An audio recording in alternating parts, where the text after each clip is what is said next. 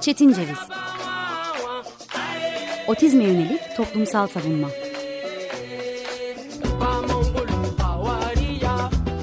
Hazırlayan ve sunan Deniz Yazgan. Merhaba, 95.0 Açık Radyo'ya, uzaklardan bağlanmaya, kayıt odasında canlı yayın yapmayı özlemeye, özleşmeye devam ediyoruz. Ben Deniz Yazgan Şenay, bugün 10 Ağustos 2022 Çarşamba, kainatın tüm ötekilerini açık programı Cetin Ceviz dinliyorsunuz. Programın konusunu gündeme emanet ettiğimiz bu koskocaman 8 ayın ardından tematik programlara bir özlem duyulduğuna ilişkin bir dinleyici postası, e-postası aldım ve bu e-postaya kulak vermeye karar verdim. Önümüzdeki iki program yani bir ay boyunca Michel Foucault'un iki ciltlik Deliliğin Tarihi eserini kısa kısa ele alıp deliliğin tasvir, delinin teşhis ve ardından tecrit edilişini, otizmin tasvir, otistiği teşhis ve ardından tecrit edişle kıyaslayarak küçük bir program silsilesi hazırlamaya çalışacağım bu bir ay boyunca. Uzun zamandır aklımdaydı ama biraz da cesaret etmekte zorlanmıştım. Çünkü birkaç karışıklığın da beraberinde geleceğini düşünüyordum. O karışıklıklar gelmeden önce en en en başından belirtmek isterim ki bu silsileden çıkarılacak kıssa veya hisse otistikler delidir, otizm deliliktir değil. Deli denilen insanın toplumdaki yolculuğu ve toplumun deliliğe atfettiği anlamın otistiğin yaşamına, otizmin namına, belki şöhretine yansıyışını yani aslına bakarsak otistiği deli zannetmenin nedenlerini kendi kendime konuşmak üzere kulaklarınıza misafirim bugün. Çünkü otizme ve otistiğe yönelik ayrıca biricik yegane bir anlatımı tıbbi modelle mündemiş olmadığı sürece bulamıyoruz. Bu yalnızca Türkçe için değil tüm dünya dilleri için geçerli aslında. Yani tasvirde otizmin eksikliği Kısaca filozofun otizme duymadığı ilgi, dinde başlaması gereken tartışma ve değişim eksikliğini de dünyaya getiriyor ve dünyada kireçlenmiş bir şekilde yaşamaya mahkum.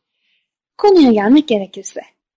Şimdi Marx ve Freud gibi kavram belirleyici, patriarkal karakterlerle bir arada olan, daha doğrusu bu karakterlere baş kaldırarak kelimelere yeni dehlizler açan Foucault'un ben bu dilin tarihini değil, bu sessizliğin arkeolojisini yapmak istedim derken ne kastettiğini anlama yolculuğuna dinleyicilerimizle sizlerle beraber çıkmak istiyorum. Foucault deli diye teşhis edilenin bir sınırda tutuluşu, bazı haklardan mahrum bırakılışı, kısacası deliyi regüle etme ve dışlama pratiğini 18. yüzyılın sonuna işaretliyor.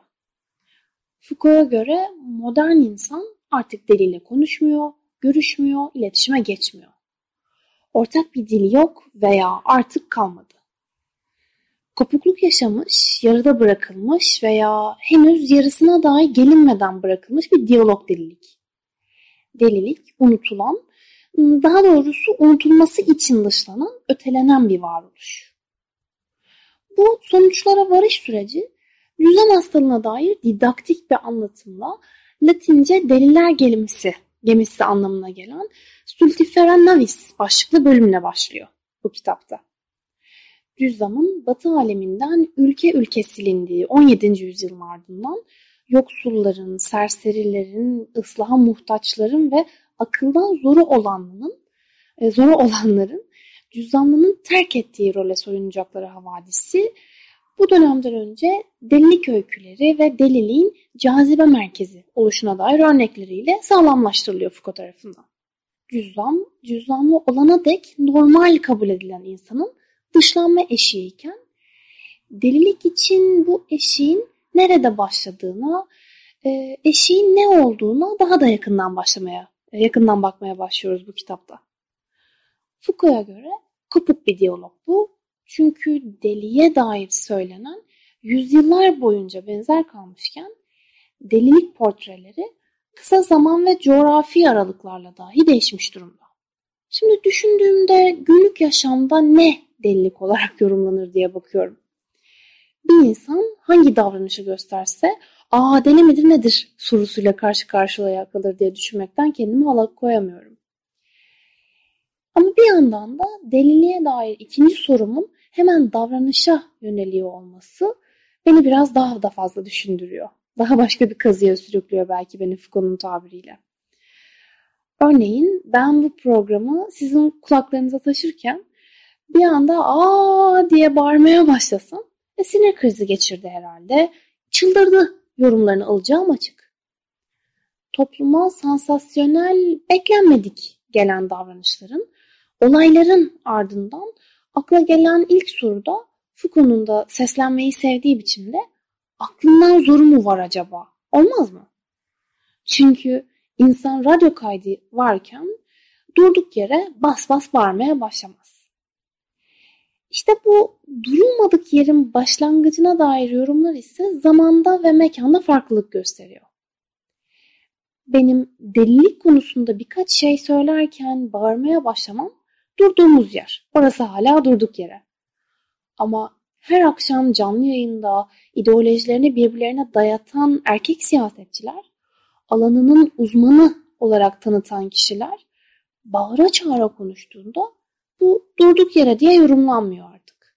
Ve ne zaman yorumlanmaya başladı, daha doğrusu böyle yorumlanmamaya başladı diye düşündüğümde yalnızca popüler kültürde şaka olmuş bazı şeyler, şaka olarak geçmiş bazı şeyler aklıma geliyor. Bunu 27 yıllık hayatıma ben sığdıramıyorum. Delilik Foucault'dan geçen 60 yılın ardından da kopuk bir diyaloğun kesik bir ürünü aslında. Foucault, cüzdanın Tanrı'nın sınavı olarak yorumlanışına dikkat çekiyor. Tam bu noktada otistik, engelli, otistik yakını, engelli yakınları başta olmak üzere birçok kişinin aklına engellilik ve akıl hastalığı gibi bir çatıda birleştirilmiş varoluş biçimlerinin de sınav olarak yorumlandığı yüzlerce an geliyordur. Ben buna eminim. Çünkü bu kitabı okurken de bir engelli yakını olarak aklıma ilk bunlar geldi. İsyan etme sakın. O senin sınavın olarak başlıyor birçok cümle. Bu aralarında en iyi niyetli cümlelerden biri olarak yorumlanabilecekken hele. Çünkü bir kişinin varoluşuyla bir başkasına sınav oluşunu kabul etmek o kişinin ceza, eza, bela oluşunu çok hızlı biçimde arkasından getiriyor. Bir insanın varoluşu keder sebebi ise o insanı da iyi bir insan veya sevilecek bir insan olarak yorumlamaktan da uzaklaşıyor insan. Çünkü kimse belaya bulaşmak, ceza çekmek istemez. Bela kışkışlanır, cezadan kaçınılır. Cüzdanın yerinde böyle böyle delilik alır. Foucault deliliğin tarihinin birinci cildinin birinci bölümünü şu cümleyle sonlandırır. Delilik bu dönemde şeylerin ve insanların tam da ortasındadır. Bu büyük trajik tehditlerin anısını şöylesine bir koruyan, gerçek ile kuruntunun kıstaslarını bulandıran alaycı bir işaret olmaktadır. Klasik dönemin başlangıcı Foucault tarafından bu devir teslim için milat olarak belirlenmiş. Descartes atıflarıyla başlayan ikinci bölümde yani büyük kapatmada delinin hapsedilmesi konu ediniyor. Aynı zamanda üçüncü bölümde de böyle. 1656'da kapatma bir asayiş meselesi ve ilk önce tedavinin tamamen dışındaki bir kaygı nedeniyle talep ediliyor. Sonraki 50 yılda kapatma silah değiştiriyor. Feyza Şule Güngör, deliliğin tarihi bağlamında toplumsal ötekiliğin inşasına dair bir değerlendirme başlıklı makalesinde toplumda oldukları halde var olmalarına izin verilmeyen ve kapatma deneyimine maruz kalan yeni ötekilik küçüklerine dahil edilen ve e, pardon veya çıkarılanların analizi normali ve anormali ayıran ve belirleyen gücü takip edebilmek için bir fikir verebilir dedikten sonra olup da yok sayılanlardan örnekler veriyor. Örneklerden üçüncüsünde sakatlık oluşturuyor. 18. yüzyılın yeni ötekilik kütüğü sakatlık. Güngör müthiş bir cümleyle devam ediyor. Tıp ve siyaset arasındaki garip bir iktidar, toplumsal düzensizliklerden sorumlu tutulan bütün işe yaramayanların üzerinde yönetim, idare, asayiş, yargı, ıslah ve ceza yetkisine sahip olmakta ve içeride veya dışarıda olmanın koşullarını belirlemektedir. Engellilik çalışmalarının kıyısından, köşesinden geçmiş herhangi bir insan, bence herkes, özellikle erki elinde tutan, söz gelimi bir bakanlığa, bir müsteşarlığa, Türk idari teşkilatlanmasının engelliyle yüzleşen kamu görevlerinden herhangi biriyle karşılaştığında engellinin de suçlandığını, daha doğrusu engellinin suçlandığını da kimi zaman alttan alttan, kimi zaman da bas bas hisseder. Otistik bir genç bakım evinde şiddete uğramıştır. Yanıt çoğu zaman ama o da çok saldırgandır. Bakım evlerinde hijyen koşulları standartize edilmemiştir. Ama siz onlar nasıl pisler hiç bilmiyorsunuz. Kendilerine bakmayı bilmiyorlar zar. Yanıtını çok hızlıca alabilirsiniz. İşe yaramayanın içeride oluşuna da dışarıda oluşuna da iktidar karar verir. Kendi işine yaramayana tutsak etmek zaten bildiğimiz kadim bir tiranlık kültürüdür. Kitabın ikinci bölümü şu sözlerle sona erişir. Kapatma 17. yıla 17. E, yüzyıla özgü bir kurumsal yaratıdır. Daha başlangıçta öylesine bir genişliğe ulaşmıştır ki Orta Çağ'da uygulanan hapsetmeyle hiçbir ortak yanı kalmamıştır. Ekonomik önlem ve toplumsal tedbir olarak icat değerine sahiptir. Ama akıl bozukluğu tarihi içinde belirleyici bir anı işaret etmektedir. Deliliğin, fakirliğin, çalışmaya uygun olmamanın, grupla bütünleşme olanaksızlığının ufkunda olarak algılandığı an, deliliğin toplumun sorunlarıyla bütünleme, bütünleşmeye başladığı an. Fakirliğe atfedilen yeni anlamlar, çalışma zorunluluğuna verilen yeni önem ve ona bağlanan bütün ahlaki değerler deliliğe ilişkin deneyi uzaktan belirlemekte ve onun anlamını saptırmaktadırlar. Delinin kim olduğu tıbbi bir çatı altında da birleşemez. Foucault'a göre bu birleşememezlik de kopukluğun ürünüdür. Sistemin çözüm diye ortaya attığı ise deli, işe yaramaz, akıldan eksik kabul ettiğini öcüleştirmekten de geçer.